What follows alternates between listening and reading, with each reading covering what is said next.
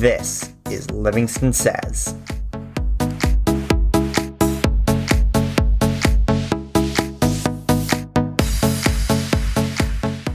This episode of Livingston Says is brought to you by Zen Den Wellness. Inhale calm and exhale stress with mindfulness and meditation. Visit zendenmind.com to book your group or private session. Hello, and welcome to Livingston Says. I'm Alexis Rubenstein, and I will be joined by Victoria Alfieri. We will be running a show called Bringing Back Broadway, about Broadway. Tonight, we will be joined by our guest, Quentin Avery Brown. Before we get into things, please remember to tell all your friends to find and follow us on both Apple Podcasts, Spotify, and Instagram. Now, with that all out of the way, let's get started. Quentin Avery Brown is a multidisciplinary artist and entrepreneur. He is the executive director of Independent Artist Playhouse. He has traveled the country as a backup singer for two Elton John tribute shows, as well as performed in various theatrical productions at several regional theaters. In Atlanta, he has had the privilege of performing on stage with the Atlanta Lyric Theater, True Colors Theater Company, Legacy Theater, Alliance Theater, and the Aurora Theater. As a singer and songwriter, you can find his singles, To Be in Love, and Find Someone to Love, available on all music platforms. During the pandemic, he spent his time developing shows such as Music and Pictures, Ladies of the 80s, and The Men of Motown with the Aurora Welcome series. You can find him dancing in Dolly Parton's Christmas on the Square on Netflix and in the upcoming movie, A Jazzman's Blues by Tyler Perry. Hello, Quentin. Thank you so much for joining us. Hello, ladies. It's my pleasure to join you. How are you today? Good. We're doing good. You have done so many things in the performing arts field. What did you love the most, though, if you had to pick one? I love performing. Performing will always be number one in my heart. There's nothing like being on a stage and getting to pour your heart into whatever character you're playing for an audience of people. Oh my gosh, definitely.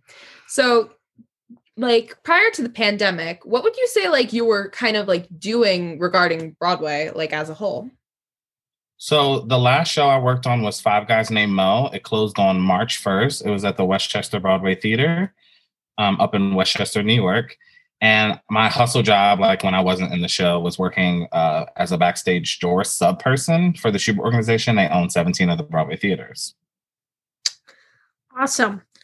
When COVID began, did you think it was going to be as serious as it was? Could you ever imagine COVID shutting down theater for as long as it did? I don't think anybody imagined it. So definitely not.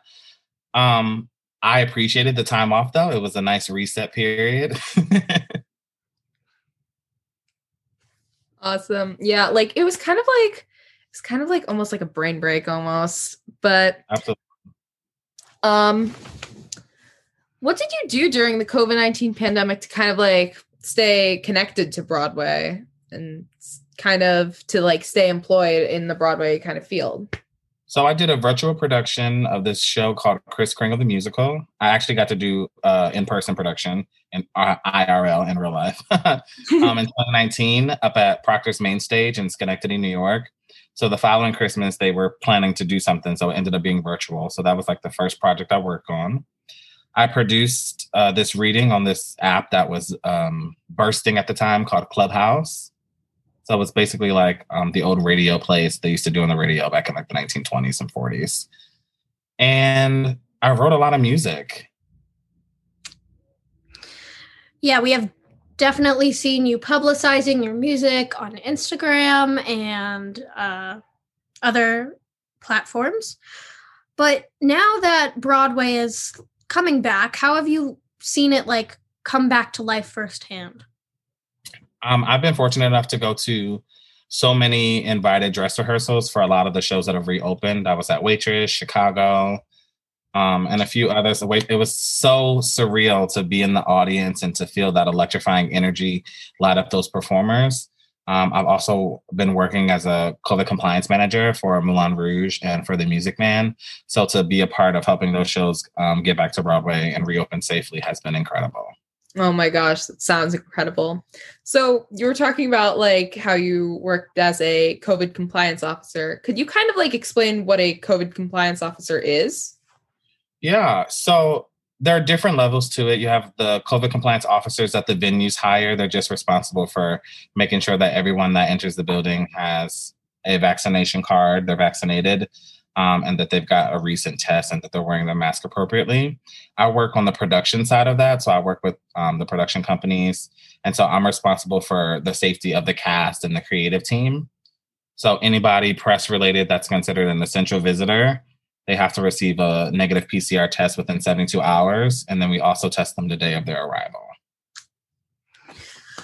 So did you have like any friends who had just made it big right before Broadway, maybe just landed a role and then just COVID shut it down automatically?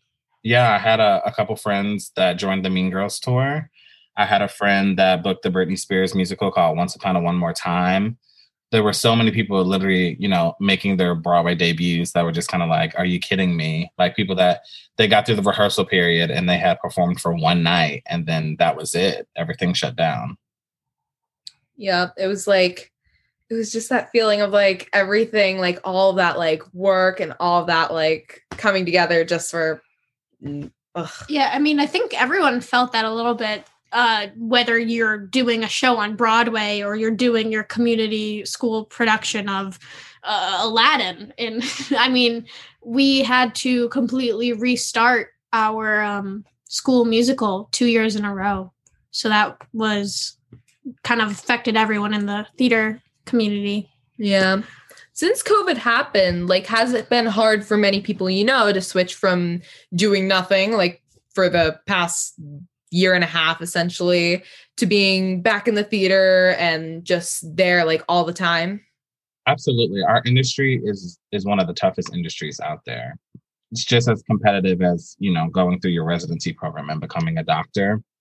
You receive so many no's in the audition process. So having, you know, that 16 months, 18 months of rest, a lot of people decided, you know what, honestly, I don't want to return to that, or I want to return to that in a different capacity and help assist with the change of theater and make it more, you know, diversity, have more diversity and more equitable and all of that.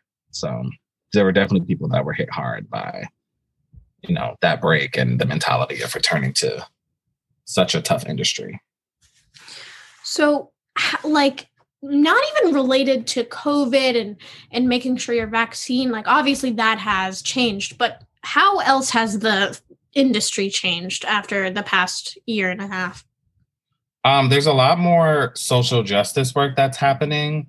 The playing field definitely hasn't been level as far as the diversity on Broadway. Like if you look at the statistics of the representation on the stage, it was very lacking, and more than on the stage, like behind the scenes, producers, managers, everything like that. So moving forward into this new, you know, Broadway 2.0, let's say, there's been a lot more introducing and hiring people of color to give them more opportunities and to get them the same exposure that all of these people have had for years. Because it's Broadway is very much like, it's a family company. Let's look at it like that. So a lot of people, you know, who have been in the job for years, they just hand that job over to like a relative or their closest friend. So their circle of people who are getting into the circle is just like this, when there's a community of tons of people who want to have access, but they never end up getting access because it instantly goes to somebody's friend. Yep. And how do you think, on that same note, like theater will continue to evolve in the next few years? I think that the shows will start to reflect the people of this country more, and that's such a beautiful thing.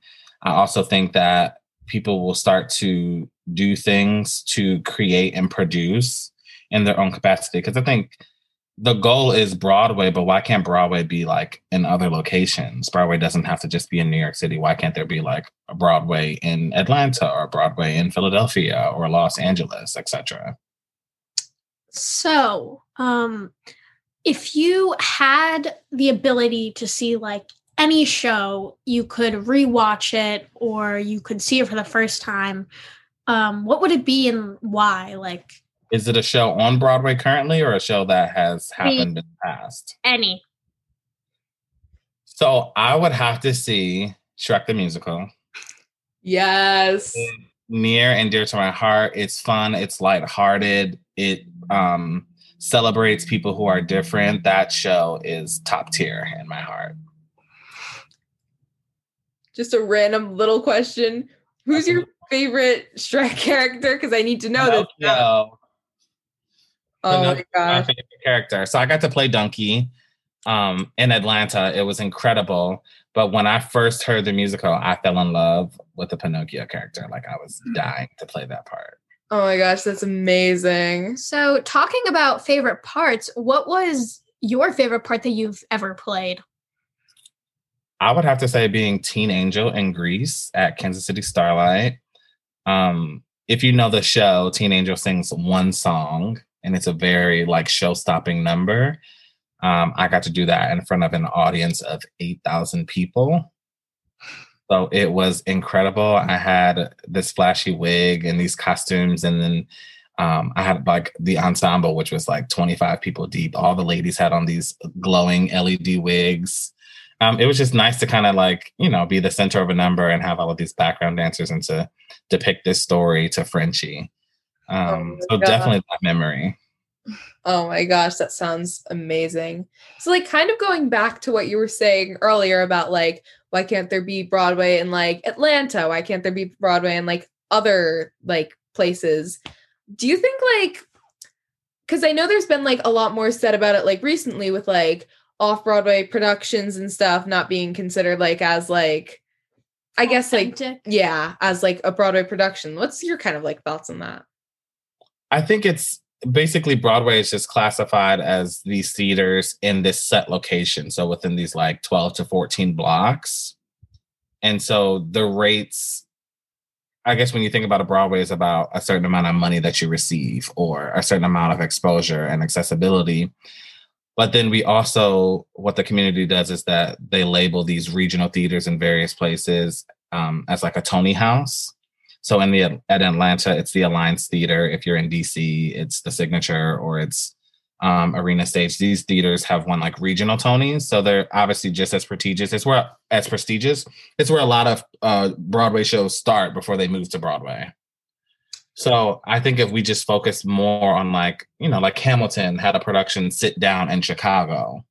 Why can't we do more of that? Like, why can't there be a sit down production in Los Angeles? They used to do that back in the day, but it doesn't happen that often anymore. Yeah, I mean, I do feel like that is important because with COVID, I mean, not everyone might not want to go all the way to New York if they don't like live there and see a Broadway show, but they still want to be able to experience that for sure. Personally, at Livingston High School, our teacher is trying to be very mindful that not everyone can like come all the way to see our shows. So recording was a good way to combat that. Speaking of recording, over quarantine, a few Broadway shows such as Hamilton were published on Disney Plus. Did you think that was like a good kind of strategy? Yeah, strategy so they could still publicize? Absolutely. I think making theater accessible for everyone is a must. There are so many people who cannot afford to spend the thousands of dollars it costs to go to New York, but their family can afford, you know, that $12 a month member subscription to Netflix or, you know, Apple TV or whatever that is. I definitely understand why producers don't do that as often because it could potentially be a loss in revenue sales. But PBS used to do something a lot back in the day. They don't do it as much. I hope that we'll get to a place where they do that more. But if you go to New York, you can go to like the public library and there's like a recording of every Broadway show that's ever happened. You can't take it with you, but you can like sit down at a computer and like plug it in and just like listen and sit there and watch it. So. Yeah. And I know, I'm pretty sure like there was like Broadway on demand or something that went on during quarantine where they had like some shows, but like not a giant selection. So it's like, not only like, was it hard during the pandemic to see shows, but there's a lot of people that just like can't go, and it's a huge problem, and it'd be so nice. So I think that definitely that something should continue to happen. Maybe not necessarily record a whole show, but try and do something to make Broadway more accessible to everyone. They're definitely working on that. Like Come From Away, you know, that went and they recorded that. Obviously them doing this live production of Wicked that's occurring, and the, live production of Annie that's happening this Friday. Like that's a great way to, obviously Annie's not a new story. Like we all know the music of Annie, but it's still creating a platform for shows to be seen. Yep. Yeah. Speaking of Annie, I watched the little performance on the Macy's Day Parade, and I was honestly blown away by the new new actor's voice. It was great. She's from Atlanta. Ooh. She's great. She works with this company called AGI Entertainment. They have a lot of clients that are in like The Lion King. They have a client that's the lead in Jagged Little Pill. So she's incredible, and she's like 5 years old. She's 11 or 12. Yeah. So as a COVID compliancer, do you work with like children? We have 10 kids in the music van. I do. So so are all of them able to get vaccinated? They're probably all old enough. Oh, they weren't initially. Initially when the show started, the vaccine wasn't available for kids under 12. Mm-hmm. Obviously that just changed in the past month. So they're in the process of getting vaccinated. So before that, did you have to like regularly COVID test them and everything? We did. So the standard for Broadway is to have 2 COVID tests a week. But if you're unvaccinated, our kids did 3 times a week. All right. Just for the extra protection. Thank you so much for sharing your knowledge with us, Q. Thank you for having me. It's been a pleasure. All right. This was the first episode of Bringing Back Broadway.